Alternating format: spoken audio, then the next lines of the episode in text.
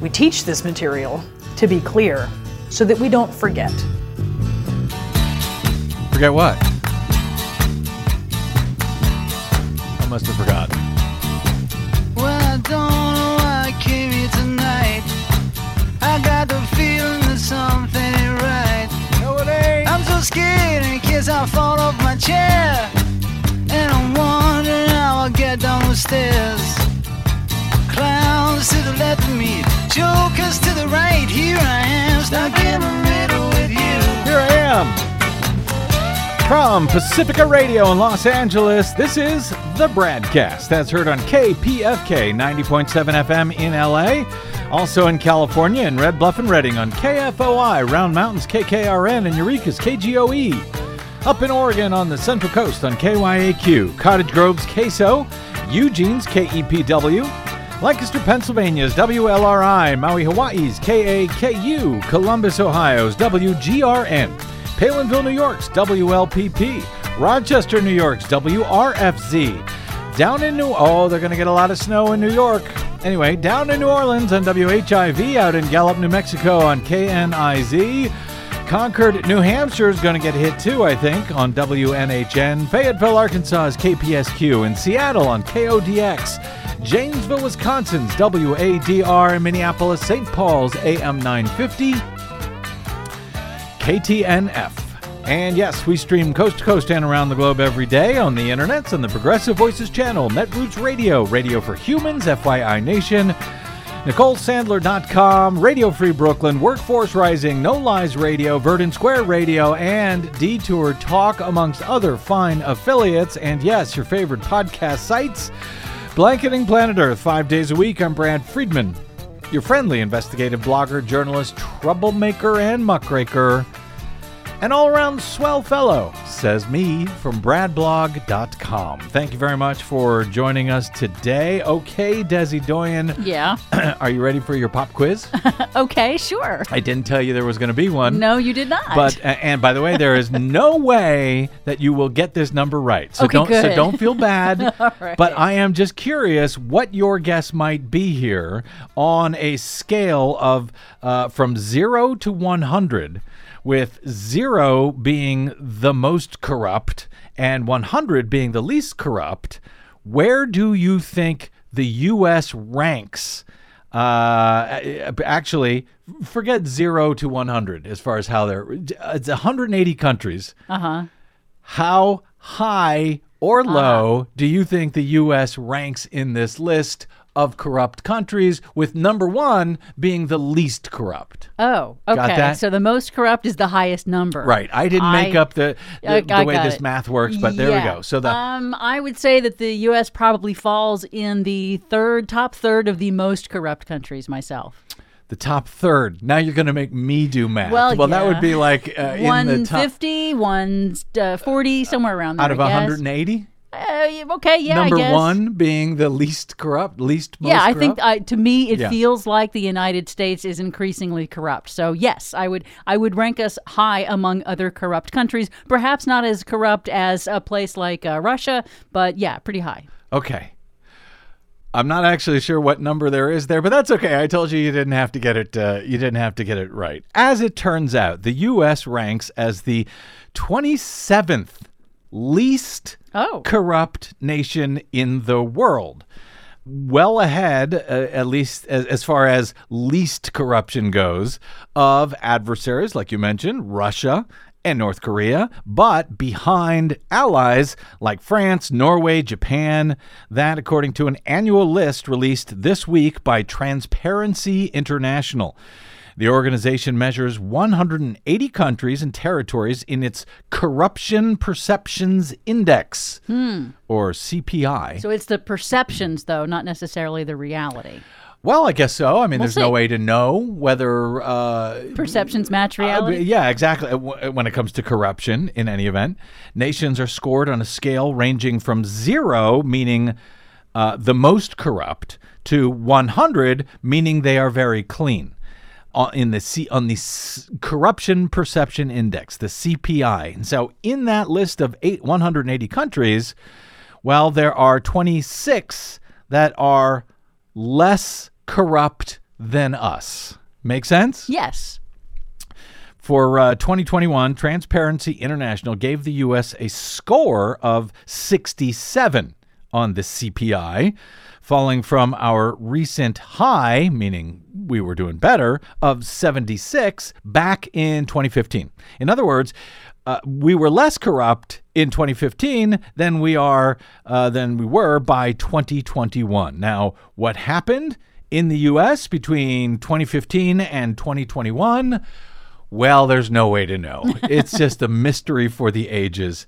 Something must have happened that helped us become more corrupt during that period. Since but 2015, yeah. Hmm. yeah.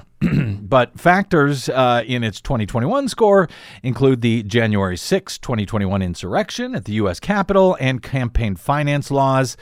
About the U.S., uh, the researchers wrote the United States remains stuck at an all time low of 67 points. But President Biden's administration has established corruption as a core national security concern. Last year, the U.S. Congress passed legislation requiring companies to provide information about their beneficial owners to a central bureau to be created in 2022. That uh, uh, that database, I guess. This measure, they say, could significantly enhance the U.S. authorities' ability to detect and investigate financial crimes. Even so, they note, the country's lack of progress on the CPI can be explained by the persistent attacks against free and fair elections, culminating in a violent assault on the U.S. Capitol and an increasingly opaque campaign finance system. The U.S. first dropped to a score of 67 in uh, in 2020, marking its lowest ever recorded. By the way, Chile also has a score of 67, and they are tied with the U.S. for the number 27 spot in this year's report. So, hey, we are no more corrupt than Chile. So that's there's that. that's something. Just above us, as less corrupt than the U.S., is Bhutan, United Arab Emirates, Estonia, Uruguay. They are all less corrupt than the U.S. Other nations with uh, higher or uh, less corrupt scores include the United Kingdom, Hong Kong. Topping the list, tied for first place as far as least corrupt, uh, with a score of 88, are Denmark, Finland, and New Zealand. At the bottom are countries like North Korea, Iran, China, and Russia. I, I went to the Transparency International website to get a better idea of what they regard as corruption for use in their index. And they describe corruption can take many forms and can include behaviors like public servants demanding or taking money or favors in exchange for services, politicians misusing public money or granting public jobs or contracts to their sponsors, friends, and families, corporations bribing officials to get lucrative deals. Corruption, they note, can happen anywhere, including in business, government, the courts, the media, and in civil society. Uh, which, while corruption, I think, will, uh, as it almost always do, uh, almost always does, find its way through most of the stories that I want to try to get to today. I want to focus on that media corruption bit for a second here in my next story. And this is no this is not the wingnut media, you know, that only people who still believe in, you know, that pro wrestling is real, that, you know, they're people who follow Fox News in other words. This is not about Fox News. They have been, you know, ginning up rage and totally phony controversy over Joe Biden recently promising uh, during his presidential campaign to name a black woman to the Supreme Court. Since there have never been any on the Supreme Court, just exactly as Fox News god and emperor Ronald Reagan did when, during his presidential campaign, he promised to name the first woman to the high court at the time, since there had never been any there either. So, uh, no, we're not talking about that kind of obvious media corruption. I mean corruption in non wingnut news uh, sites, like one of my favorite news sources, in truth, AP. They're one of my favorites because they tend to simply report the facts in a clear and simple way that I can then share with you uh, and, you know, add context to and so forth. So, on that note, Is this next story getting enough attention in the media that you follow today? Is it getting as much attention, for example, as the recent stories about high inflation that have ignored stuff like record low unemployment and rising wages for workers? Because while I received an iPhone alert about this from AP, that's good, but about an hour later, I was unable to find it anywhere on the front page at apnews.com, which carries dozens of other supposedly top stories of the day, but this one was nowhere to be found. But if you dig down, and I only knew to do that because I had received their alert earlier in the day, if you dig down, you do a search, you might find it. If you uh, missed the original two minute splash on this story before it was buried, uh, by stories that I guess AP found to be more important, like an NFL quarterback who was announcing his retirement today or something. There is this the U.S. economy grew last year at the fastest pace since Ronald Reagan's presidency, bouncing back with resilience from 2020's uh, devastating coronavirus recession. The nation's gross domestic product, which is its total output of goods and services, expanded 5.7% in 2021. It was the strongest calendar year growth since 1984. But while GDP growth of 5.7% over the past year, the best in nearly 40 years is certainly impressive, and one would think front page news AP. The actual news was potentially even better than that. The economy ended the year in its fourth quarter by growing at an unexpectedly brisk 6.9% annual pace, almost 7% annualized if if uh, from October through December. In other words, if the gross growth rate of the fourth quarter continued for a year, the GDP increase would not be a 40-year record of 5.7% as it was, but it would actually be almost 7% growth as the Commerce Department reported on Thursday. Now, do you suppose there will be as many stories about Joe Biden's booming economy as there have been regarding post pandemic inflation? When we turn on the Sunday shows over the weekend? Hell no. You don't think there's going to be a lot no, of questions I don't. about that? There doesn't seem to be a whole lot of coverage of the Biden economic boom at all. They, you know, they have a lot of Republicans on those shows. Do they ask them, uh, well, what is your party planning to do about Joe Biden's booming economy? How are you going to confront that this November? Now, just by way of reminder of the way that Democratic administrations are covered differently than Republican administrations by the media, including the critical Associated Press, which is picked up and carried by hundreds, if not thousands, of other news outlets. Around the world. Uh, correct. Uh, a listener, Vicky D, recently reminded me via email, though I think we've reported uh, on this previously, but by way of contrast, when the media come out with their reports on monthly new job numbers, for example. So, back in uh, February of 2018, AP uh, reported uh, about the January numbers that year in 2018. Who was president at the time? I think that was uh, that guy. That, that's Yeah. former guy. Yeah. So, uh, a Republican, uh, AP's headline U.S. employers added a robust 200,000 jobs in January. Well, that's good. 200,000 jobs in one month. Contrast that with last month, December of 2021. I think we had a Democrat in the White House by then, and AP writes U.S. employers added a sluggish 210,000 jobs in November.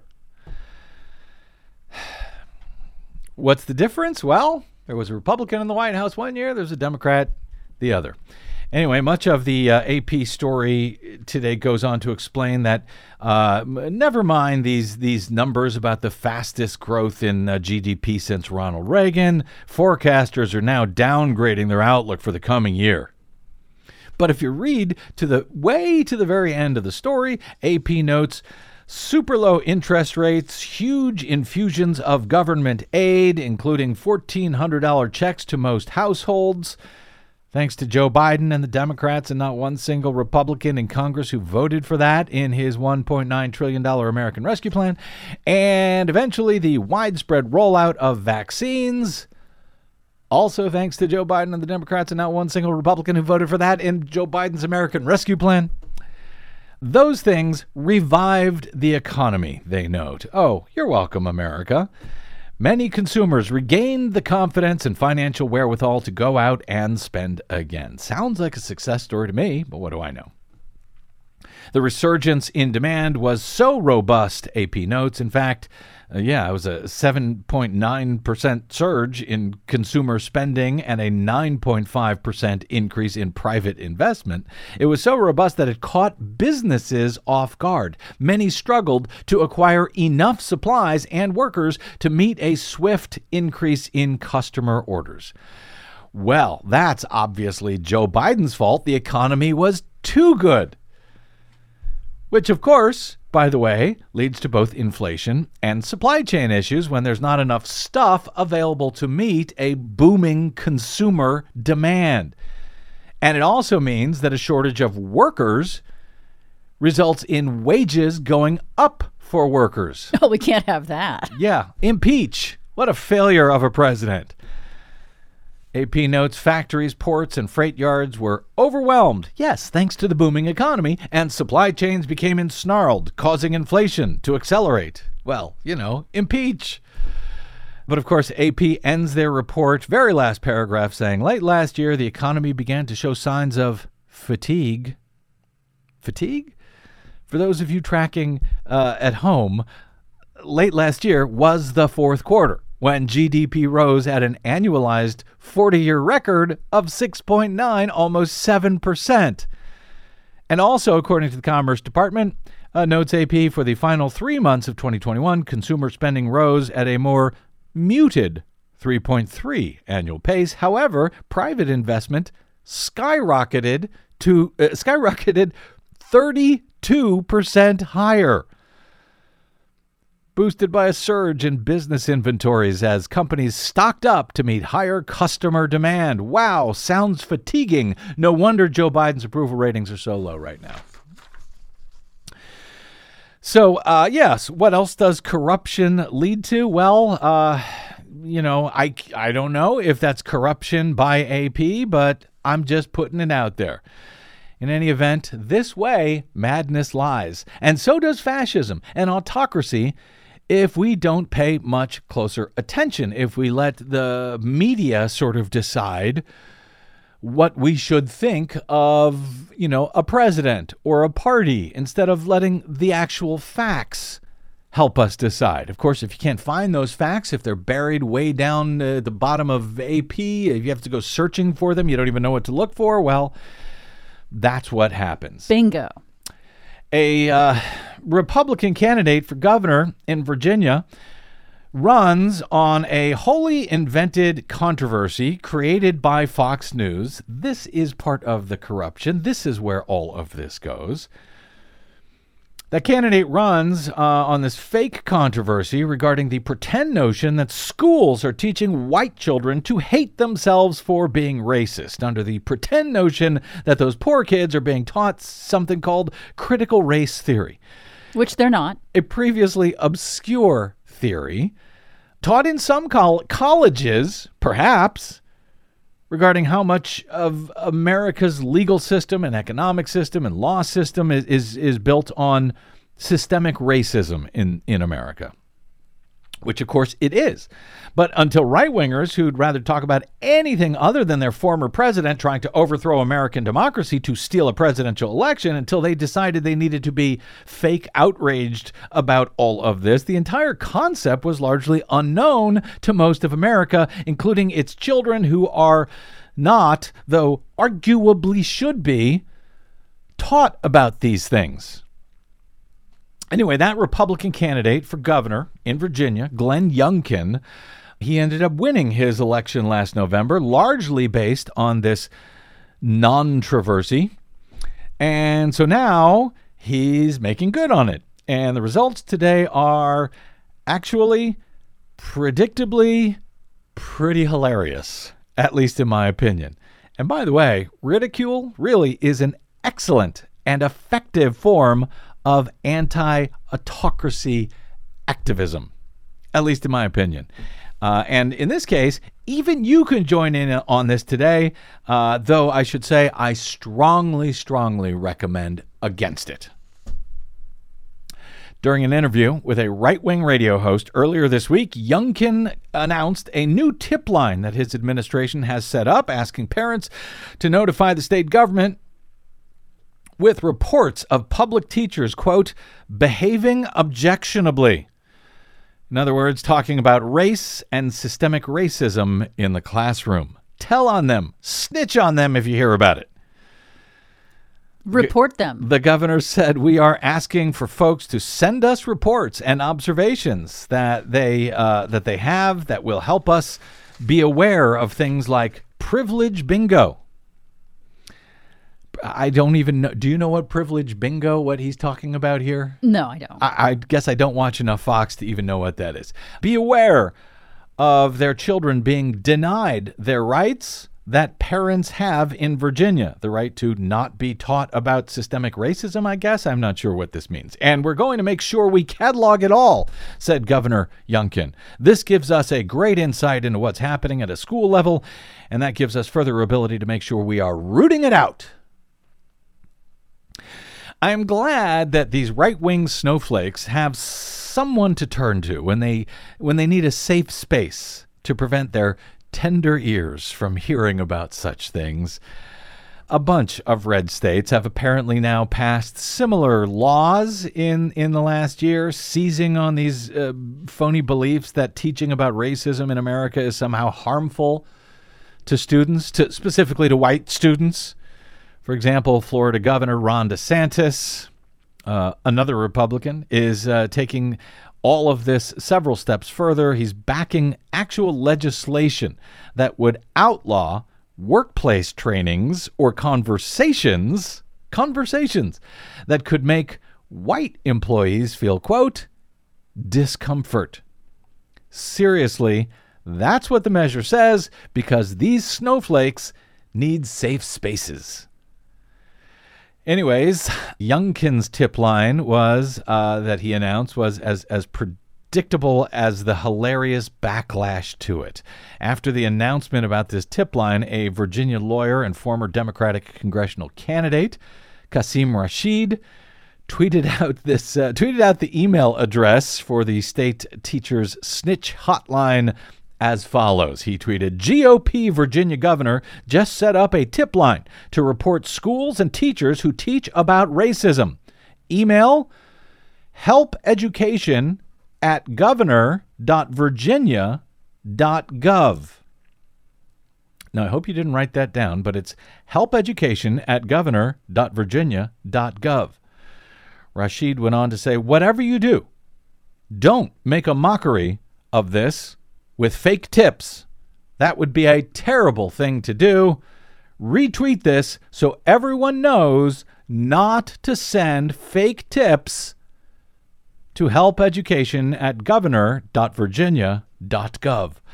Now, apparently, uh, so many people retweeted that tweet that Rashid tweeted again, uh, sharing some of the many pretty hilarious fake tips that had been sent uh, into that email tip line to say, you guys, I explicitly said to not send fake racism tips to help education at governor.virginia.gov. And in response, you all send this pictured below. And he, he includes, uh, for example, uh, one of the emails sent to help education at governor.virginia.gov said, I've heard reports that schools in Virginia are teaching Arabic numerals. I fear that we've become so focused on exposing critical race theory in public education, we've forgotten all about creeping Sharia law. Please address this matter immediately. And uh, Rashid added, So I repeat, do not use these as a guide on how to send fake racism tips directly to the Virginia governor's office. Thank you. which is kind of hilarious. Yes. And I certainly hope nobody will uh, send anything to help education at governor.virginia.gov if it is a fake tip. Yes, we wouldn't want that. No, no, we would not want that, uh, even though it would be hilarious if anyone did that. But in fact, there is a much darker side. Even as funny as that is, there's a darker side, a much darker side to all of this, and it is very real. Now, yesterday on this uh, program, I spoke with Amanda Litman of runforsomething.net about the importance of people running for local office where they live, like election boards and city councils and yes, school boards, as she noted, how much important stuff that we all have to, you know, deal with every day. Stuff that is actually decided at the local level by locally elected officials, which her organization has been helping thousands of them, thousands of progressive Americans across the country to run for those offices and win for free.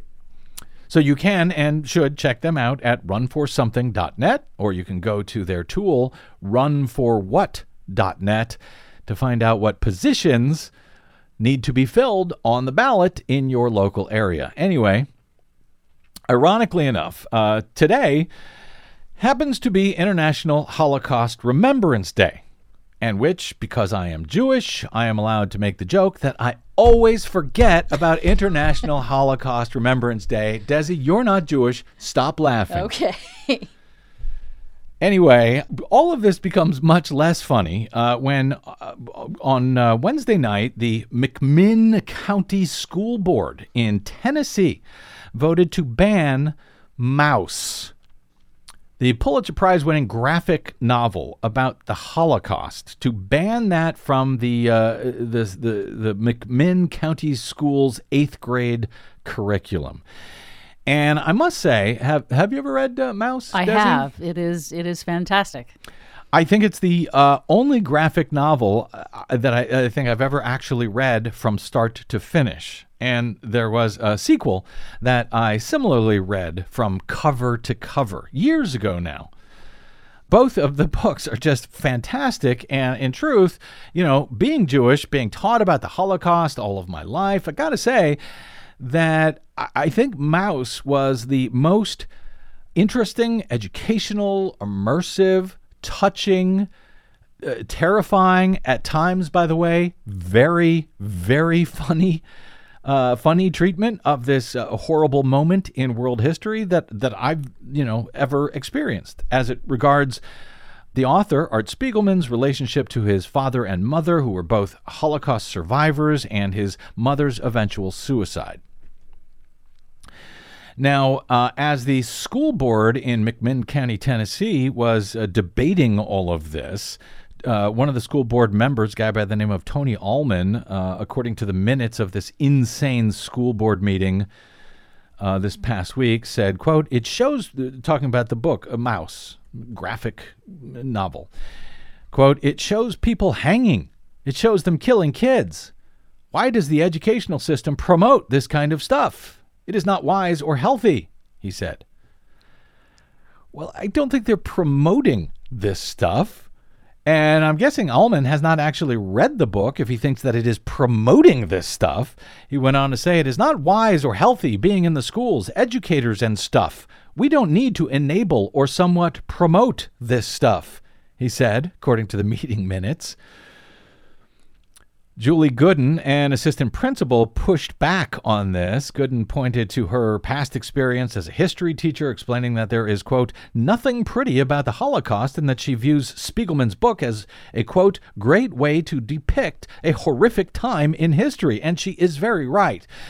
I was so impressed with it at the time that I actually uh, bought additional copies and sent uh, copies of both of the both Maus and its sequel to my parents back when I first read it years and years ago. If you have not read it, I would strongly recommend that you do. It's really good. It's really interesting, entertaining, as I said, terrifying and funny. Very effective. Uh, yes, in every way. And yes, it is perfectly appropriate for eighth graders. Now, I suppose there is, you know, some sort of amusing ish irony in banning a book about Nazis who were famous for book banning. Uh, though I suppose that might have gone right over the heads of the McMinn County School Board when they voted 10 to 0 this week to ban the book from the curriculum because apparently there are some occasionally naughty words in it that might break those tender eighth grade uh, eighth graders' ears or something, and a small drawing of art of uh, of, of Spiegelman's mother after she committed suicide. Spiegelman told CNBC that he is, quote, kind of baffled by the vote to bar his book, which he wasn't aware of until a blog post describing the ban uh, began circulating on Twitter this week, a day before Holocaust Remembrance Day.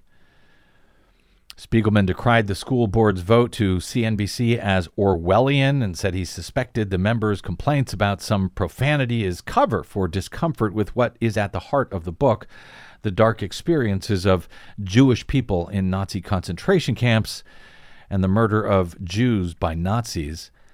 Spiegelman was asked about all of this on CNN last night. Tennessee School Board has banned the critically acclaimed graphic novel Maus. It is a true story about the horrors of the Holocaust by Art Spiegelman, and it depicts Jews as mice and Nazis as cats. We teach this material, to be clear, so that we don't forget.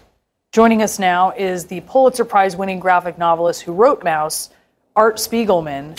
Um, Art, how are you reacting to this?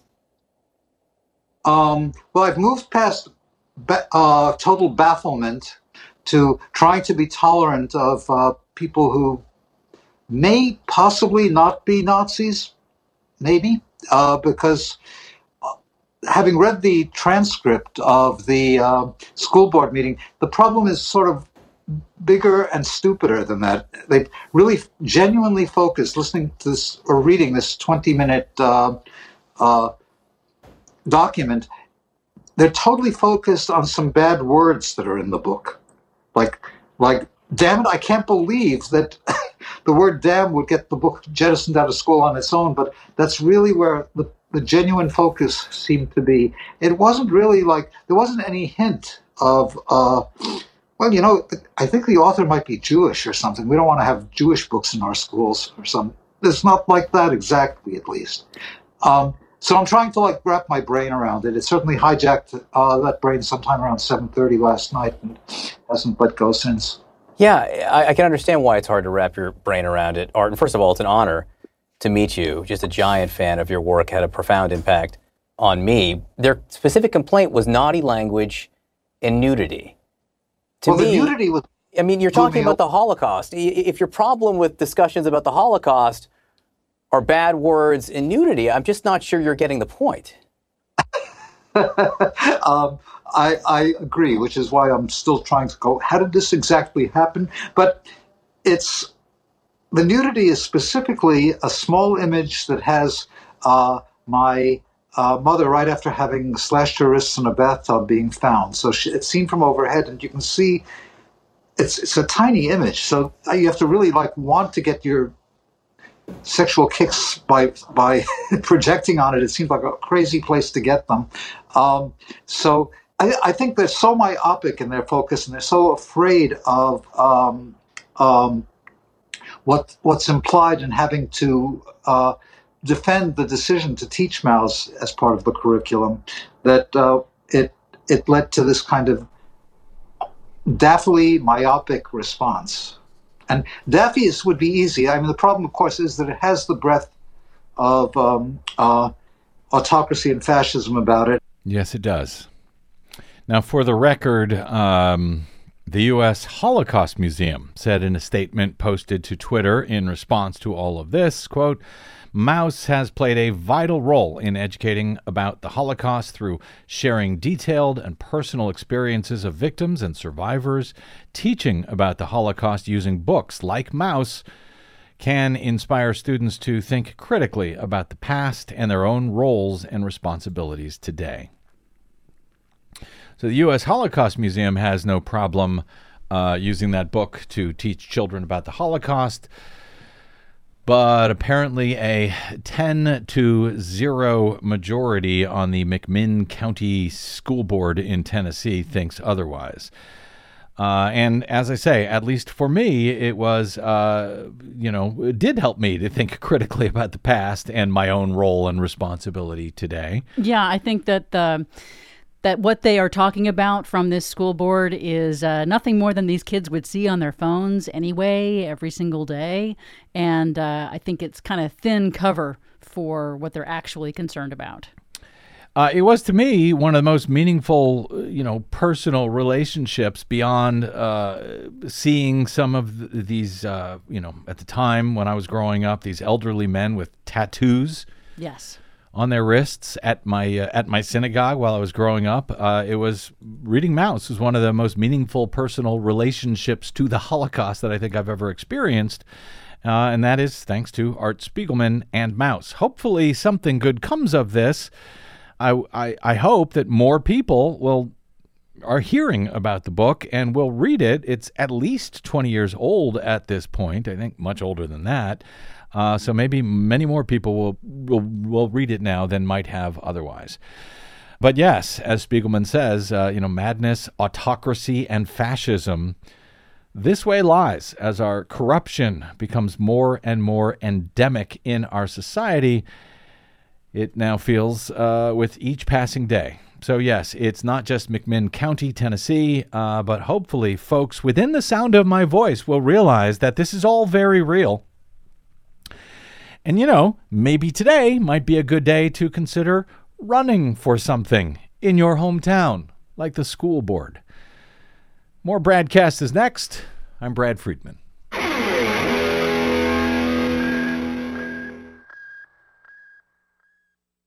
What the public hears on the public airwaves matters. Please help us stay on your public airwaves by going to bradblog.com slash donate to help keep us going. That's bradblog.com slash donate. And thanks.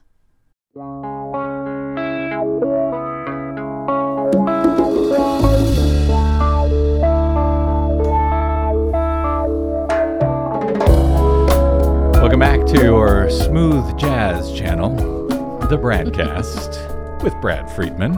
Who is that actually? That is Los Lobos. Los Lobos. All right, very nice. Thank you very much. All right, couple of odds and ends here. I've been I've been trying to get to this week. We discussed previously the hopefully good news uh, that the state Senate Democrats in Virginia are hanging united with their 21-19 majority in the upper chamber of the state legislature in Virginia uh, after very closely losing the majority in the state house and losing the governor's mansion to Republican Glenn Youngkin. Hopefully, the Democrats in the state Senate are hanging together to block. Governor Youngkin's nomination of Donald Trump's corrupt former coal lobbyist and EPA chief, Andrew Wheeler to be Virginia's top environmental uh, chief as the Secretary of uh, Natural Resources in the Commonwealth. Uh, have you heard anything more about that, Des? Do we know if that vote has gone through one way or another? That vote has yet? not gone through Okay. yet. Uh, we know that Will, Wheeler did testify uh, in front of the uh, the committee that Uh-huh. would then be approving his nomination or not, and uh, he was definitely trying to rehabilitate his reputation to little success, I must say. I noticed he grew a beard. A cunning disguise. Yes, who is that guy? I don't recognize him. Let's have him as our secretary. He's not that corrupt coal lobbyist under Donald Trump who headed up the Environmental Protection Agency and gutted it. Anyway, this week, as uh, Democratic State Senator Jennifer McClellan uh, from Virginia noted on Twitter, they are the Democrats are also hanging together to protect voting rights in the Commonwealth. That's good news. She tweeted on Wednesday. Uh, the Virginia Senate Democrats just blocked bills to repeal the permanent absentee voter list. In other words, people who vote every year by absentee uh, vote, who don't have to ask for a ballot each year.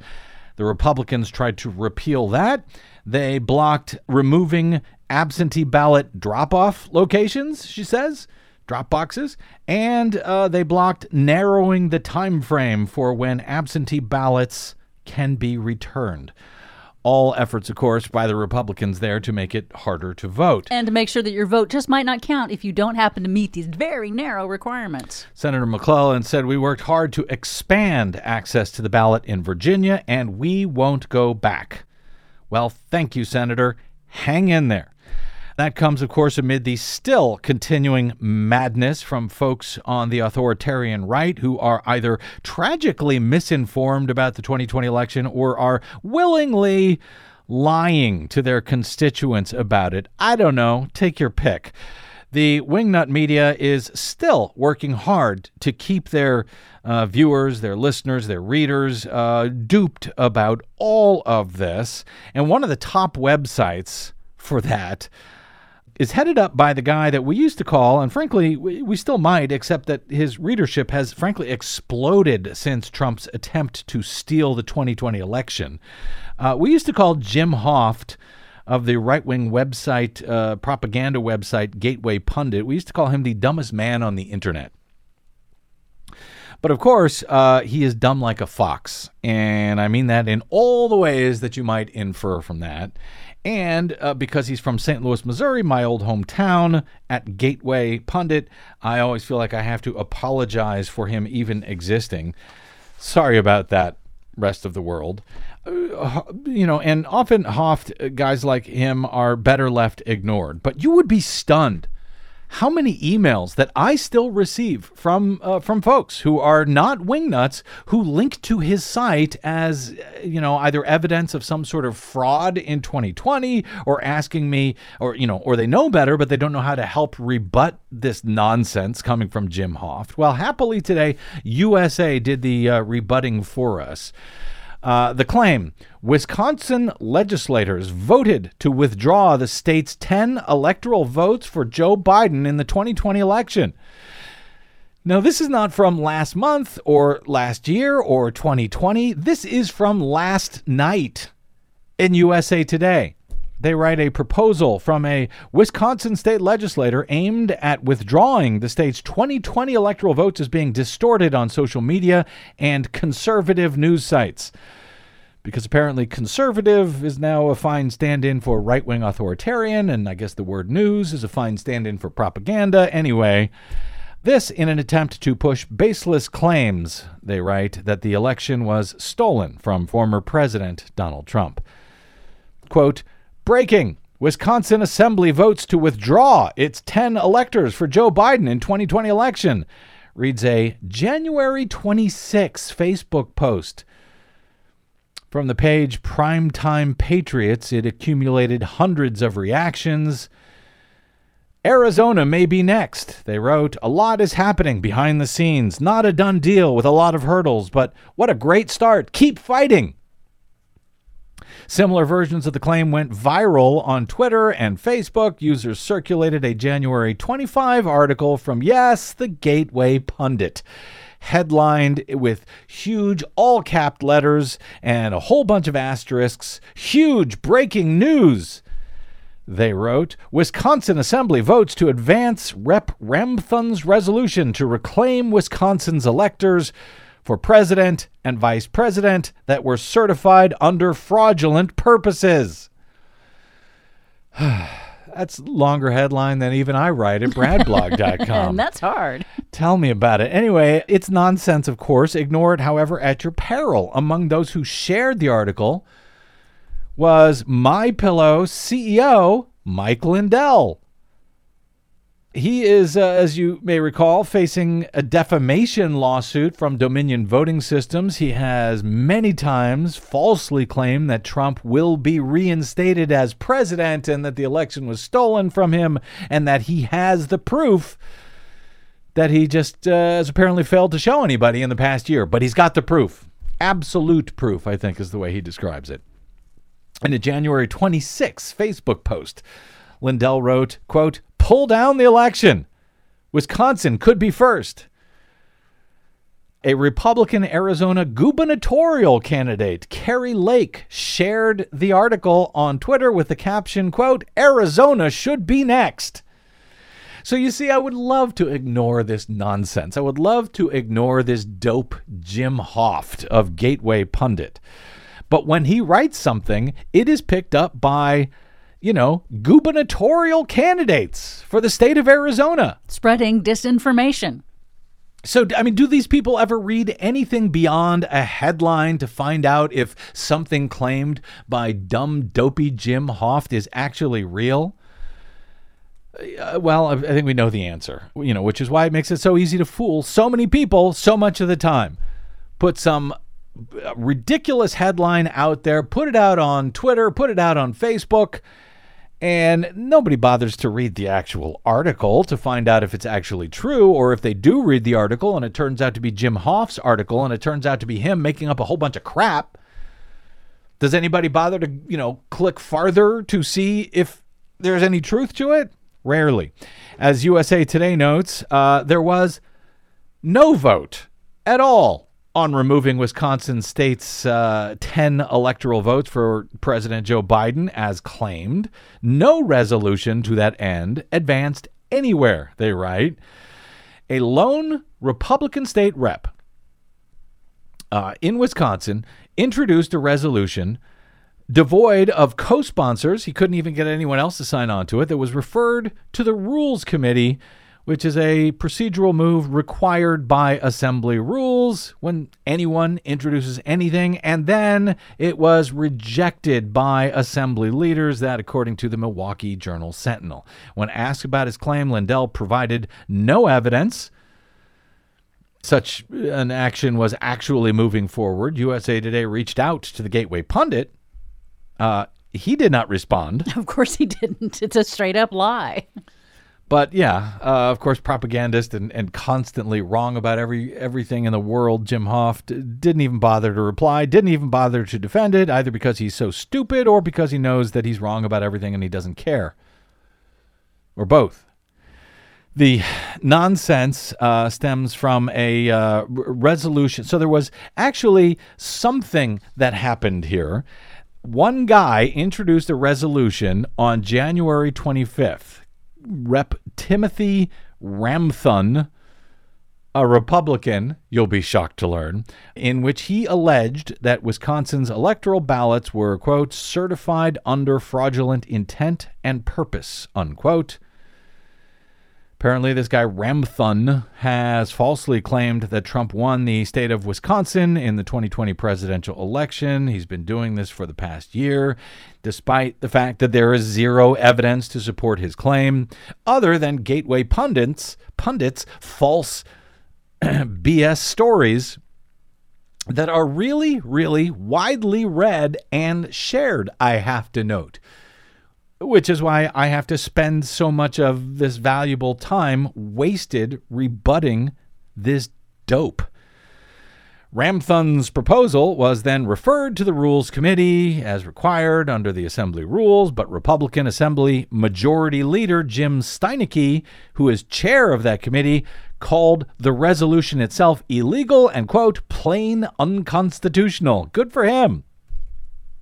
As chair of the Rules Committee, there is zero chance I will advance this illegal resolution, Steineke wrote in a January 25 tweet. He also disputed the Gateway pundit's claim that a vote even took place. Of course, Biden won Wisconsin by more than 20,000 votes, and USA Today notes that a hand recount, audits, several lawsuits, have all found zero evidence of widespread voter fraud that would have affected the state's election outcome. Based on our research, they say we rate false the claim that Wisconsin legislators voted to withdraw the state's 10 electoral votes for Biden in the 2020 election. Just so you know, when that shows up on your Twitter feed or your Facebook feed, Or your crazy uncle. try to hit him back with some facts if you can, because we got to, because that's where we are. Will this madness ever end? Well, um, not until we increase transparency, frankly, into our voting system, I'm afraid. But in bradblog.com's now 19th year of pointing that out, gotta say, I'm getting kind of exhausted of having to do so. Anyway, all right, that's it. I'm running late. Uh, the, the other story, that's going to have to wait. Uh, so let's get uh, to a break and we will come back. The Green News Report is next. I'm Brad Friedman, and you are listening to the BradCast.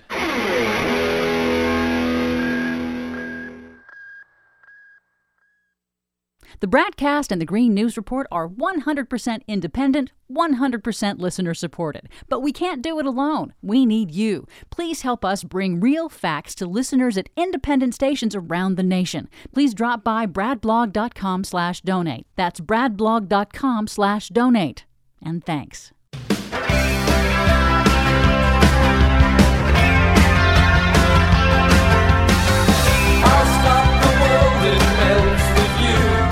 Still celebrating our 18th birthday, our 18th anniversary at br- bradblog.com. Thanking those of you who stopped by bradblog.com slash donate to help us stay on your public airwaves and to keep blogging at bradblog.com. Compare that by way of what you will find at Jim Hoft's Gateway Pundit and all of the ads that come out and all the pop ups and all of the junk. You will just feel dirty if you go there, even looking at the front page before you have ever read any of the content. Hopefully, you don't feel that way when you go to bradblog.com where you are met with uh, important things that actually matter and are actually verifiable, like our latest Green News Report. It's very clear that the cost of inaction is far greater than the cost of taking action. New report finds staggering cost to achieve net zero emissions.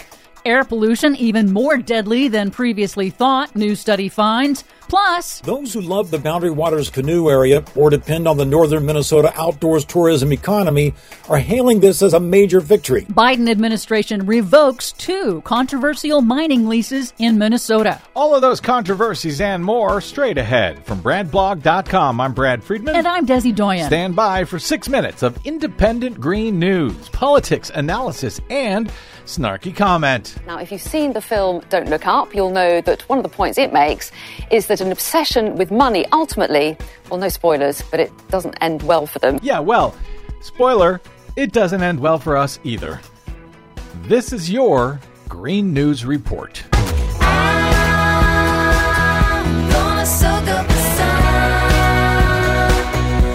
Okay, Desi Doyen, middle of winter, and yet still time for fossil fuel disasters here in the U.S. Yes, indeed. A new analysis of federal records show that the operator of a pipeline that ruptured a few weeks ago outside of New Orleans knew that the pipeline was severely corroded, but delayed needed repairs for more than a year. Well, what you gonna do? The pipeline spilled more than 300,000 gallons of diesel fuel in an environmentally sensitive area near the Mississippi River Gulf outlet, killing thousands of fish and animals. Yeah, well, money to be made, you know.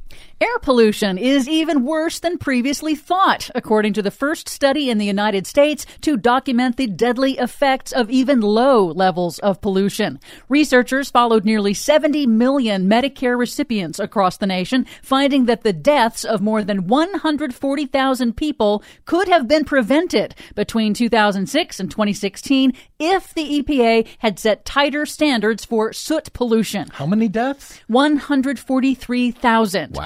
Soot pollution is microscopic particles from smokestacks, auto exhaust, and more. The Biden EPA is now weighing whether to strengthen the soot standard, but the American Petroleum Institute opposes doing so, saying, quote, existing standards are effectively designed to protect public health. Effectively designed to kill 140,000 people unnecessarily, but sure, we take your point, American Petroleum Institute. A different new study calculates that the costs of failure to act on climate change will far exceed the costs of action, and the transformation becomes even more expensive the longer action is delayed. The new analysis by McKinsey and Company finds that globally the world needs to collectively spend about 9 trillion dollars a year in order to reach net zero emissions by 2050 and avoid the most catastrophic climate impact. That's a 60% increase over current investment levels, and it sounds like a lot, but it's equivalent to only about 7% of household spending in 2020, or half of annual global corporate profits.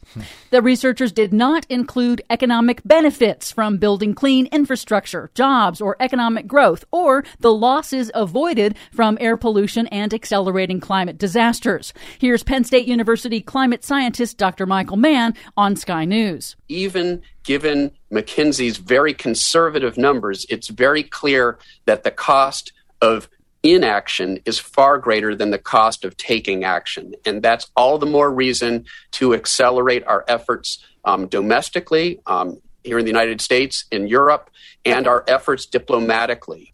Some good news. The Biden administration on Wednesday canceled two copper and nickel mining leases held by a Chilean mining giant on the very doorstep of Minnesota's pristine Boundary Waters Canoe Area wilderness. So there's that. Interior Secretary Deb Haaland concluded that the Trump administration skirted legal obligations when it renewed the leases in 2019. How unlike them. The mining company says it will challenge the decision. Of course they will.